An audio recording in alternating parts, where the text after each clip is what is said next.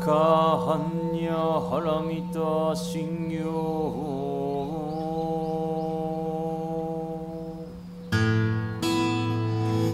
Thank you for joining the Zen Care podcast. These recorded Dharma talks are given freely to our community in the heart of New York City, which we are honored to now share with you.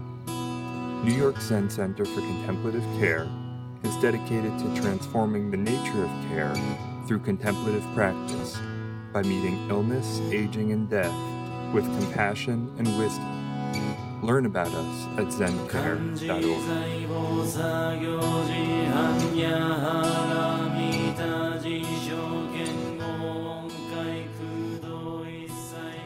So good to see so many faces on the screen this morning. All smiley, smiley, happy people. So, if you're here in New York City, you're experiencing the heat wave. It's pretty uh, intense, it's going to be today, apparently. The opening line for today's text the coming of the first ancestor from Bodhidharma will never happen again. So, why is Bodhidharma considered the first ancestor of Chinese Zen? Most Chinese Buddhism at that time was based on sutras and traditions. Bodhidharma claimed that the scriptures weren't that important. He taught that silence and experiential meditation, rather than just receiving sutras, could be the secret to great insights. His style of teaching was to point to rather than telling or explaining. There's a famous story of Bodhidharma meeting Emperor Wu. And the emperor was a devout Buddhist.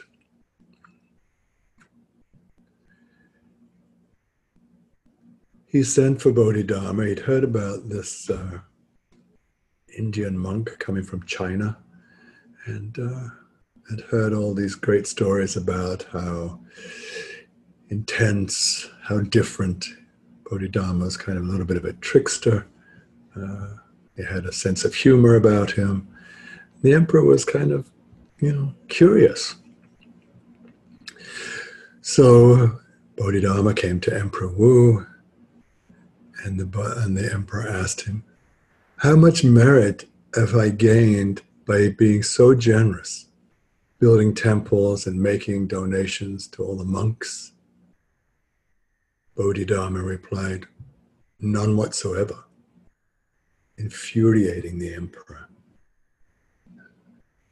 The emperor figured that with all his money he had poured into the temples and by supporting the Sangha, he would have accrued plenty of good karma.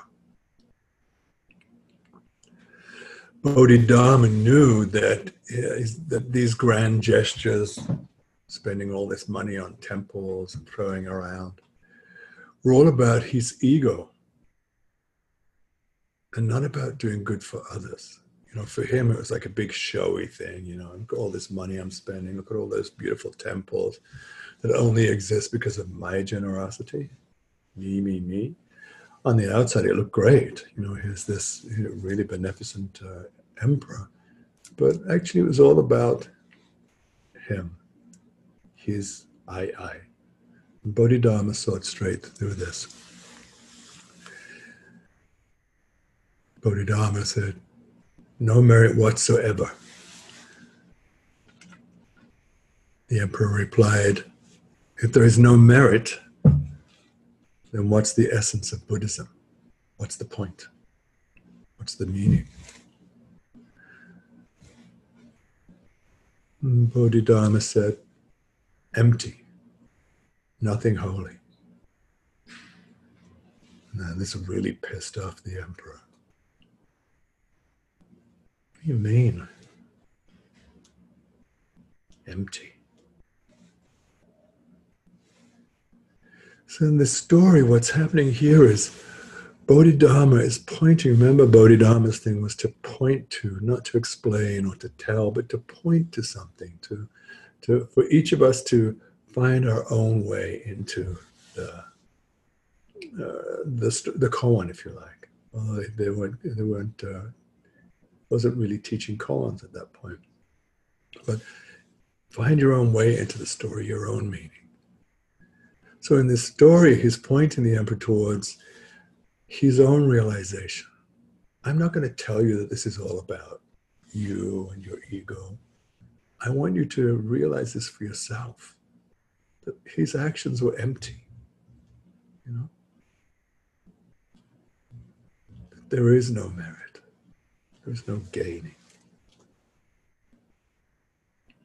There's a famous uh, four line teaching from what's attributed to Bodhidharma. Anyway, it really speaks to what we're looking at today, what the essence, if you like, of Bodhidharma. A special transmission outside the scriptures, not depending on words and letters, directly pointing to the mind, seeing into one's true nature and attaining Buddhahood. Not depending on words and letters. Remember, Bodhidharma thought that the scriptures and sutras were not as important as just sitting in silent meditation. So, not depending on words and letters, directly pointing to the mind.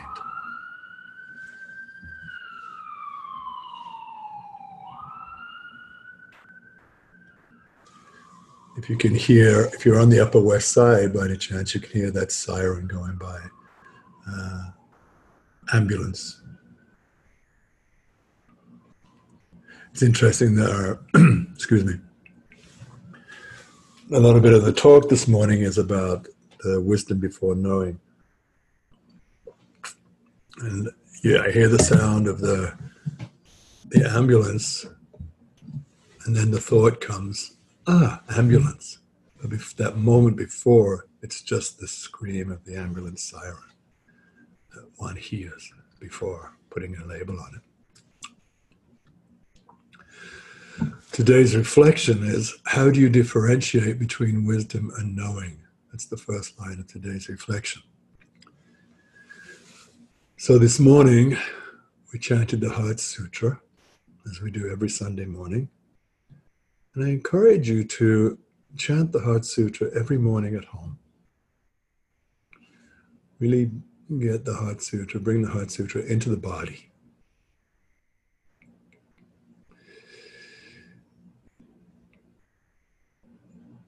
It begins Maha Prajna Paramita Heart Sutra. Maha, great. Pra is before,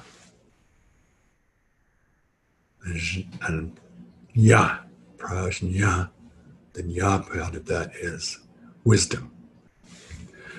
So it's the great perfection of wisdom, Heart Sutra.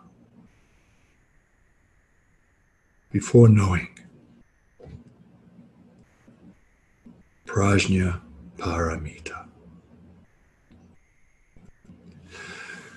Avalokiteshvara, doing deep prajna paramita, clearly saw emptiness of all the five conditions, thus relieving misfortune and pain. Avalokiteshvara, doing deep prajna paramita, clearly saw emptiness of all the five conditions. That wisdom. The five conditions are form, conception, discrimination, sensation, and awareness. Prajna, that which comes before knowing. Remember that. That which comes before knowing.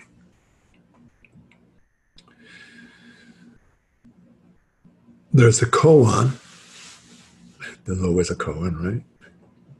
Um, from the Blue Cliff record, it's case number 89. Yunyan asked Dao Wu, What does the Bodhisattva of great compassion use so many hands and eyes for? Remember, Avalokiteshvara is also Kuan Yin, Kanon, in the center, which we hope to get back to one day. On the altar, there's that statue of Kanon, the Japanese version of Avalokiteshvara.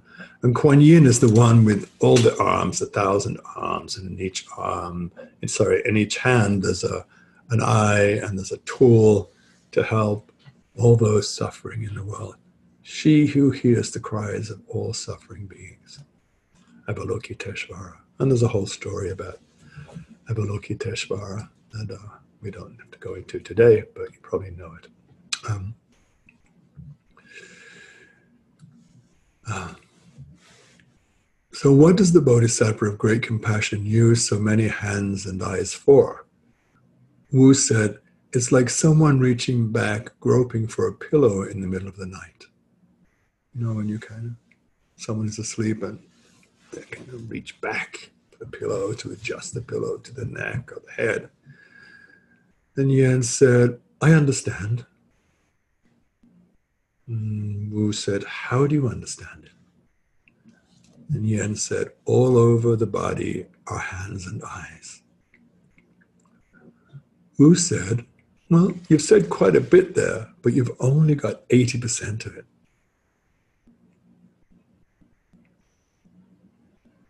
What do you say, elder brother? And Wu said, Throughout the body are hands and eyes. Right? So I'll read that straight through. Yunyan asked Dao Wu, What does the Bodhisattva of great compassion use so many hands and eyes for? Wu said, it's like someone reaching back, groping for a pillow in the middle of the night. Yen said, I, I understand. And Wu said, How do you understand it? And Yen said, All over the body are hands and eyes. Wu said, You have said quite a bit there, but you've only got 80% of it. And Yen said, What do you say, elder brother? And Wu said, Throughout the body are hands and eyes throughout the body, inside the body, every pore of the skin, throughout the body are hands and eyes.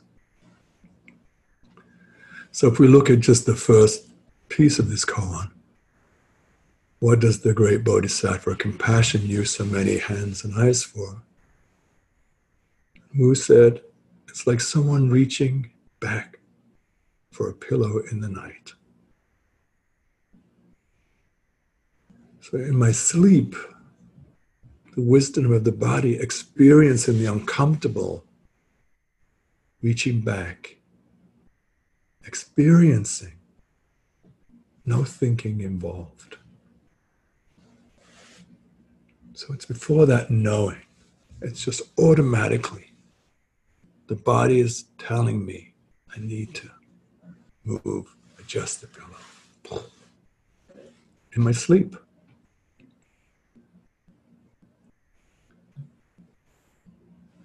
on Thursday morning, I'm thinking about this because Boychik's right next to me. On Thursday morning, two um, mourning doves made a nest on our bedroom windowsill. And it's so weird because um, we don't get any light anymore on this side of the bedroom. So I put all these uh, clay pots on the windowsill and uh, planted plastic flowers. Right? So all year round, when we look out of the window, we have these beautiful plastic flowers on the windowsill. It's like something my mother would have done at some point. it's real kind of, uh, well, I, I, won't label it, but it's very funny to of these little plastic flowers. Anyway, these doves have made a nest on top of these plastic flowers. So cute. And uh, there are two eggs there. Um, and it takes about two weeks actually for the eggs to hatch, and then another two weeks uh, for the birds before they can fly away. And uh, Boychik, uh, cat, some of you know about Boychik, um, is fascinated by what's happening outside the window. And he sits on the edge of the bed watching. And he's like really, really still. And he can sit there for like an hour or two without even moving.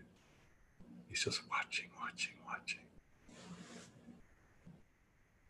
How does he know the birds are a possible source of food for him? Right?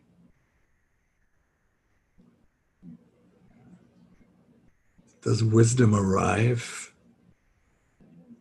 from instinct? Right? That pillow in the middle of the night. How does he know?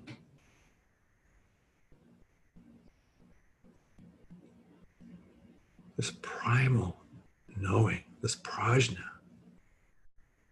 It's so fascinating. We just have to make sure that Boychik doesn't actually jump onto the windowsill and scare the birds off because I'm just longing to see the eggs hatch and the birds just be fed and then eventually fly away. Such a treat, such a beautiful, beautiful uh, gift we have. You know, the sh- you know the sheltering in place. There's a there's something. Uh, mm, what's the word I'm looking for?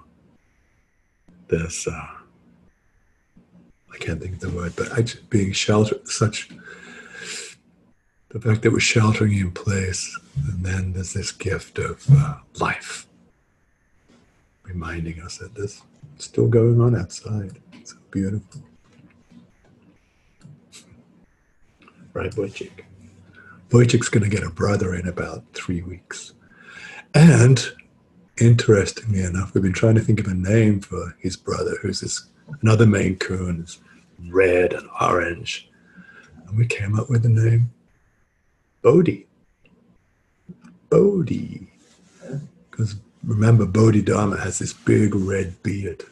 So we thought, ah, Bodhi. So now we have Bodhi Boychik in the house. He's the sweetest thing ever. We should post a picture of him. He's like crazy. It looks like a, a cartoon cat. That'll be Bodhi coming into our house on August 8th. So excited. Here's an important teaching by Zen Master Winnie the Pooh.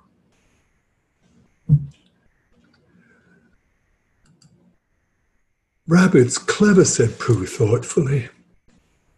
Yes, said Piglet. Rabbit's clever. And he has a brain. Yes, said Piglet. Rabbit has a brain. There was a long silence. I suppose, said Pooh, that's why he never understands anything. Right? Thinks he knows it all. Rabbit's clever, said Pooh thoughtfully. Yes, said Piglet. Rabbit's clever. And he has a brain. Yes, said Piglet. Rabbit has a brain. There was a long silence. I suppose, said Pooh, that's why he never understands anything.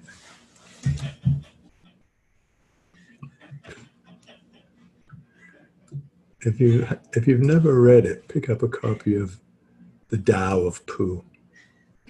Great stories, great koans. The second of today's reflection, the second line of today's reflection is falling down and getting up on the path is a place of practice. Falling down and getting up on the path is a place of practice.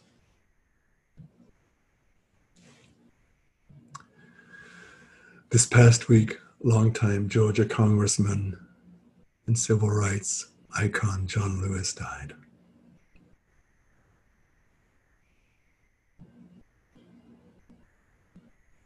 So, this is the second line again of today's reflection. Falling down and getting up on the path is a place of practice. And this from John Lewis.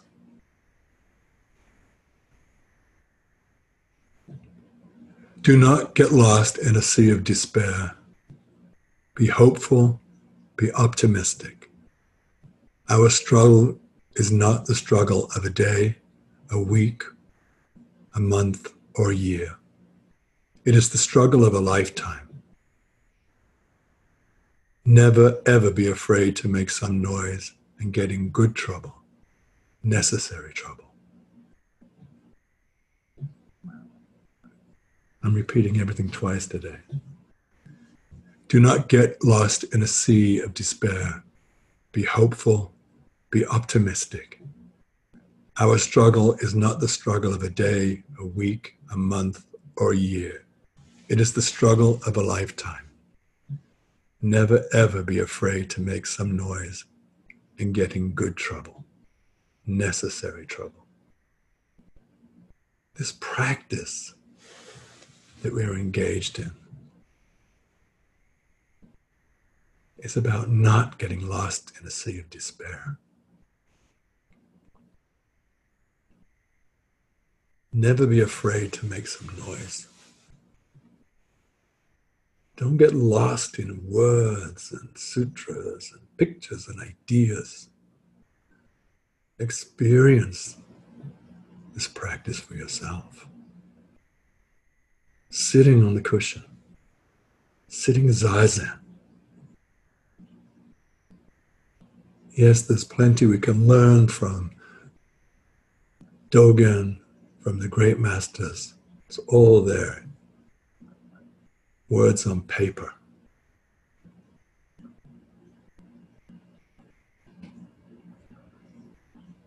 Sit on your cushion. Sit zazen.